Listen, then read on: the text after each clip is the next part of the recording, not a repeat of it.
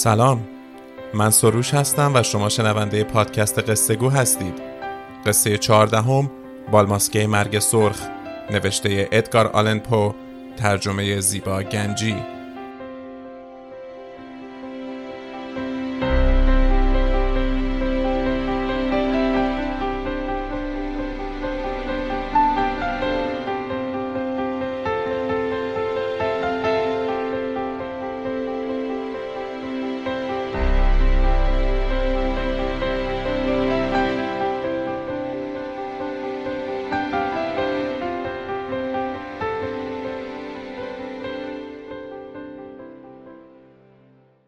مرگ سرخ مدتها بود که در آن سرزمین میتاخت.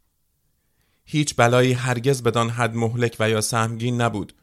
نماد و مهر آن خون بود. خون گلگون و دهشتبار. نخست دردهای نفسگیر و سرگیجه ناگهانی سپس خون ریزی گسترده از تمام منافذ بدن و بعد تباهی لکه های خونرنگ روی بدن به خصوص بر چهره قربانی مانع از آن می‌شد که اطرافیان به یاری او بشتابند و به همدردیش بیایند. در کل حمله بیماری پیشرفت آن و خاتمه زندگی نیم ساعت بیشتر به طول نمی انجامید. اما شاهزاده پراسپرو خوشکام بیپروا و زیرک بود. نیمی از مردمان قلمروش فنا شده بودند که او هزار نفر از یاران قبراق و زنده دل خود را از میان نجیب زادگان و زیبارویان دربارش گرد آورد و به همراه آنها به انزوای ژرف یکی از دژهای خود پناه برد. این دژ بنایی وسیع و باشکوه بود و مخلوق ذوق نامتعارف و در عین حال همایونی خود شاهزاده گرداگرد آن را بارویی رفیع و سترک فرا گرفته بود آن بارو دروازه های آهنین داشت. درباریان پس از ورود کوره ها و پتک های گران آوردند و چفت دروازه ها را مهرموم کردند. بنا شد برای ممانعت از انگیزه های ناگهانی ناشی از یأس یا شوریدگی هرگز رخصت ورود و خروج داده نشود. آزوغه فراوان برای دژ مهیا شده بود. با چنین تدارکی ملازمان از سرایت بیماری در امان بودند. دنیای بیرون هم باید فکری به حال خودش می‌کرد. در آن اوضاع تأسف خوردن و اندیشیدن نیز ابلهانه بود. شاهزاده تمام اسباب لحو و لعب را فراهم آورده بود. لودگان، نقالان، بالرین ها، نوازندگان، دلبرکان و شراب. در اندرون تمام اینها بود و امنیت. در بیرون مرگ سرخ.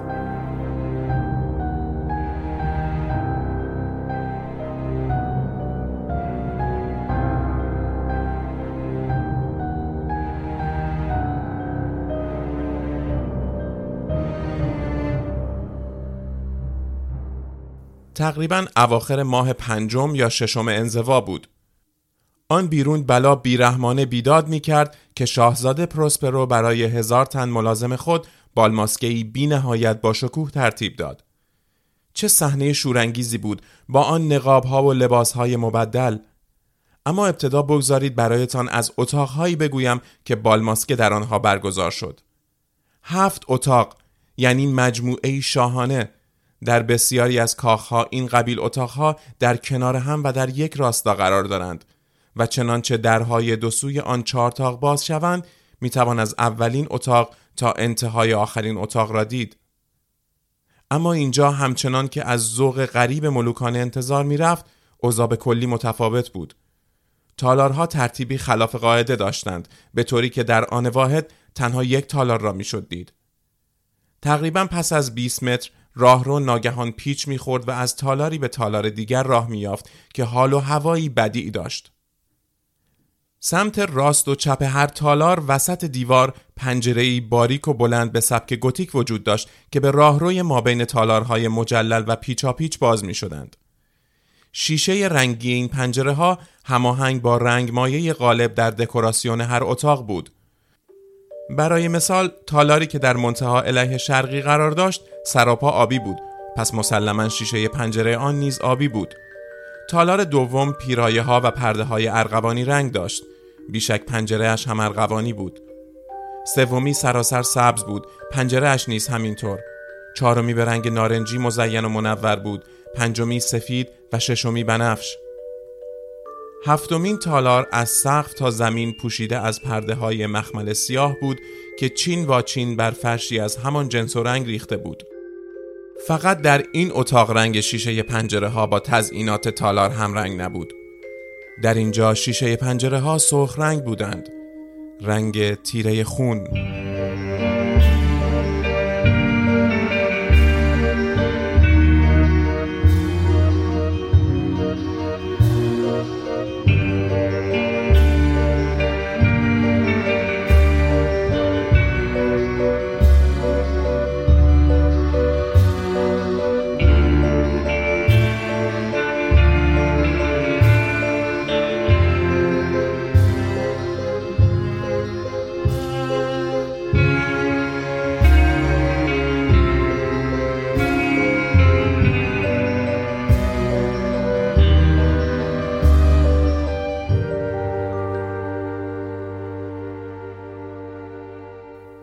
حال در میان پیرایه های زرین آویخته از سقف یا چیده شده در این هفت تالار هیچ شمدان یا چراغی به چشم نمی‌خورد. هیچ نور چراغ یا شمعی به این مجموعه با شکوه نمیتابید. اما در راهروی میان اتاقها جلوی هر پنجره سپایه‌ای وزین قرار داشت و بر روی آن آتشدانی پر از آتش پرتوهای خود را به شیشه های رنگی میتاباند و تالار را روشن می‌کرد. و به دینسان جلوهی خارق العاده و شگرف به آنجا میبخشید. اما در غربی ترین تالار یا اتاق سیاه نوری که از شیشه های سرخ رنگ بر پرده های سیاه میتابید منظره ای بی نهایت هولناک پدید می آورد و قیافه هر کس که پای به دانجا می نهاد چنان دهشتبار می نمود که از همراهان شاهزاده کسی یارای نزدیک شدن و پا گذاشتن به آنجا را نداشت. در همین تالار مقابل دیوار غربی ساعتی قول پیکر از جنس آبنوس نیز قرار داشت. آونگ آن با صدایی سهمگین و خفه و یک نواخ در نوسان بود. وقتی اقربه دقیق شمار یک دور کامل می‌زد و یک ساعت به اتمام می رسید از سینه برنجی ساعت صدایی بلند، واضح، عمیق و بسیار متنتن برمیخواست. همچون پیامی غریب و معکد طوری که سر هر ساعت نوازندگان برای چند لحظه به ناچار از نواختن دست میکشیدند تا به نوای ساعت گوش سپارند رقصندگان والس نیز از حرکت باز می ایستادند و آن محفل شادمانه لحظاتی آشفته می‌شد. طی نواختن ساعت رنگ از چهره سبک سرترین حاضران هم می پرید و سالخورده ترین و موقرترین افراد گویی در خواب و خیال و یا اندیشه ژرف دستی بر پیشانی می کشیدند.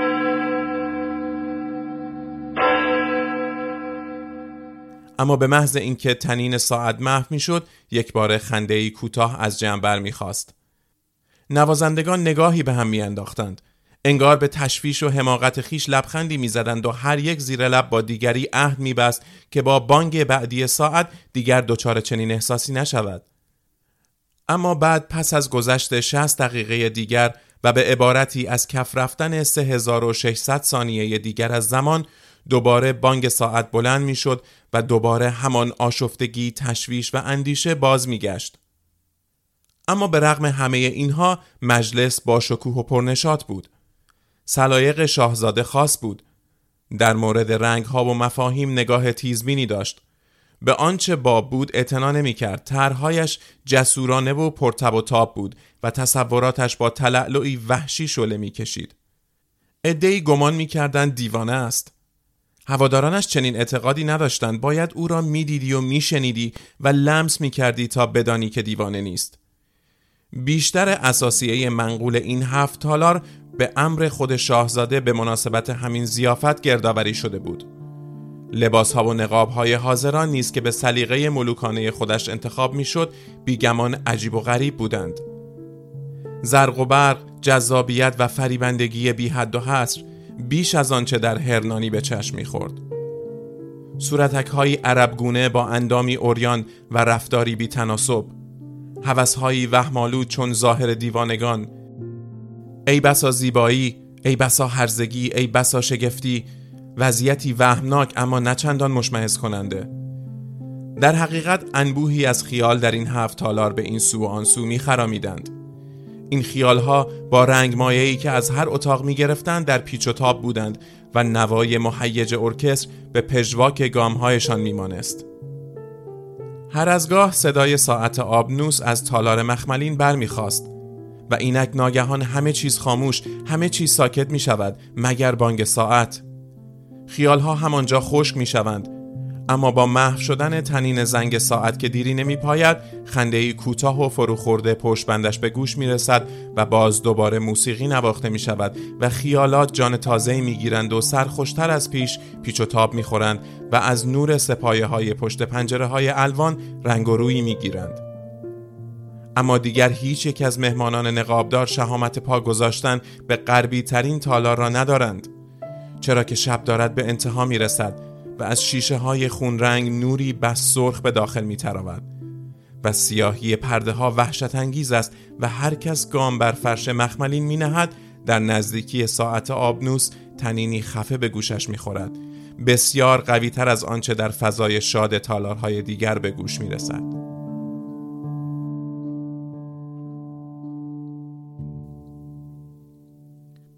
اما در دیگر تالارها قلقله ای پا بود و قلب تبالود زندگی می تپید. بزم شادی همچنان ادامه داشت تا اینکه سرانجام ساعت بانگ نیمه شب را نواخت. و بعد همانطور که پیشتر گفتم موسیقی قطع شد.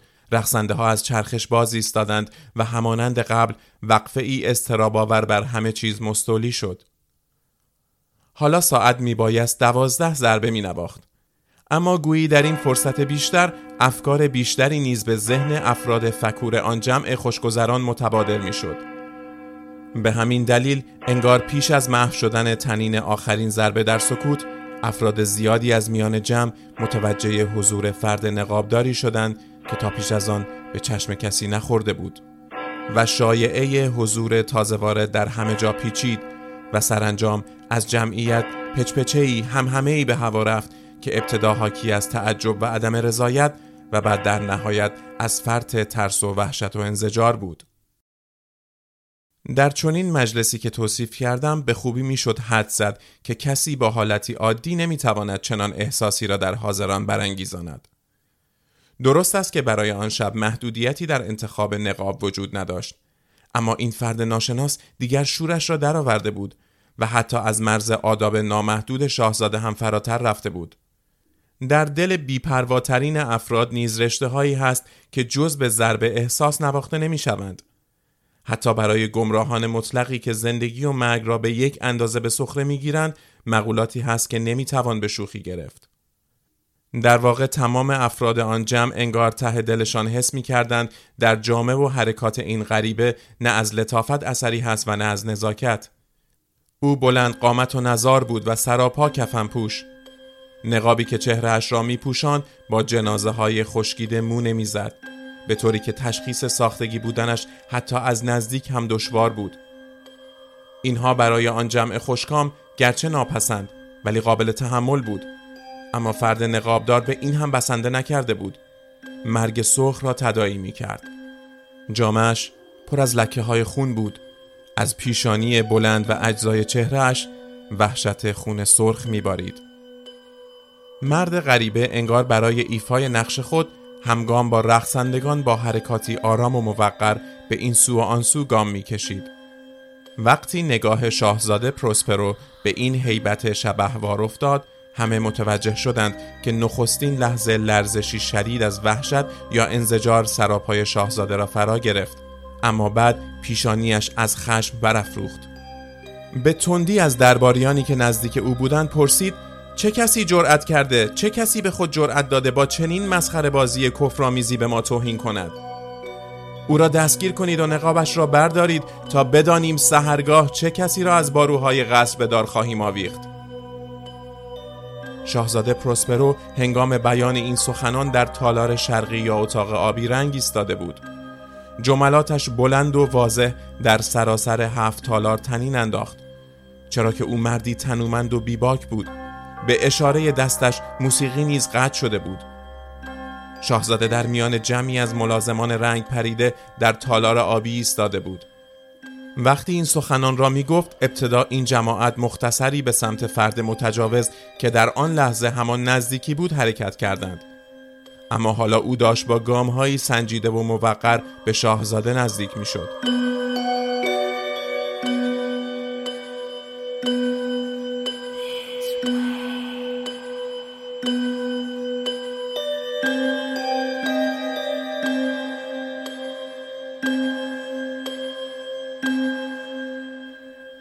به دلیل خوف وصف ناپذیری که غرور دیوانوار مرد نقابدار در دل اطرافیان انداخته بود احدی برای دستگیریش پاپیش ننهاد.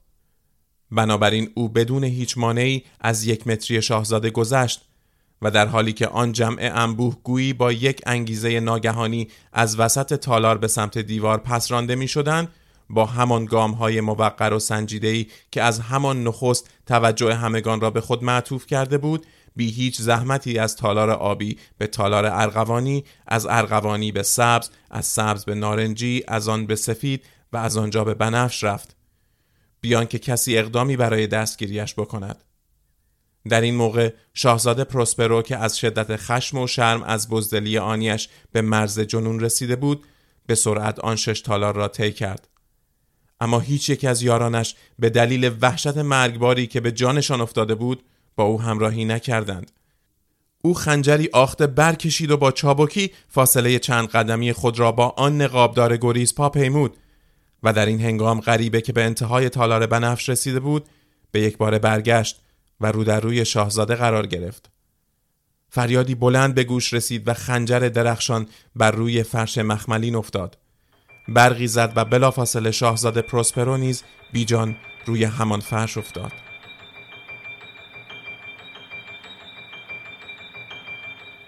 سپس گروهی از حاضران با شهامتی دیوانوار از سر ناامیدی خود را به تالار سیاه رساندند و مرد نقابدار را که حالا شق و رق و بلند قامت و بی حرکت در سایه ساعت آبنوس ایستاده بود گرفتند و با گستاخی خشونت آمیزی کفن و نقاب جسدوار او را دریدند و با وحشتی نفسگیر دریافتند زیر آن کفن و نقاب. هیچ چیز نیست.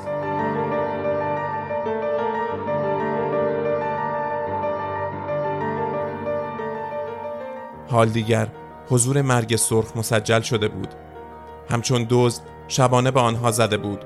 آن جماعت اشرت طلب یکی پس از دیگری در تالارهای خون گرفته ایش و نوششان از پا افتادند و در استیصال سقوط جان سپردند. با پایان حیات آخرین نفر زندگی ساعت آبنوس نیز به پایان رسید و شعله آتش سپایه ها به خاموشی گرایید و سیاهی و تباهی و مرگ سرخ بر همه چیز مستولی شد.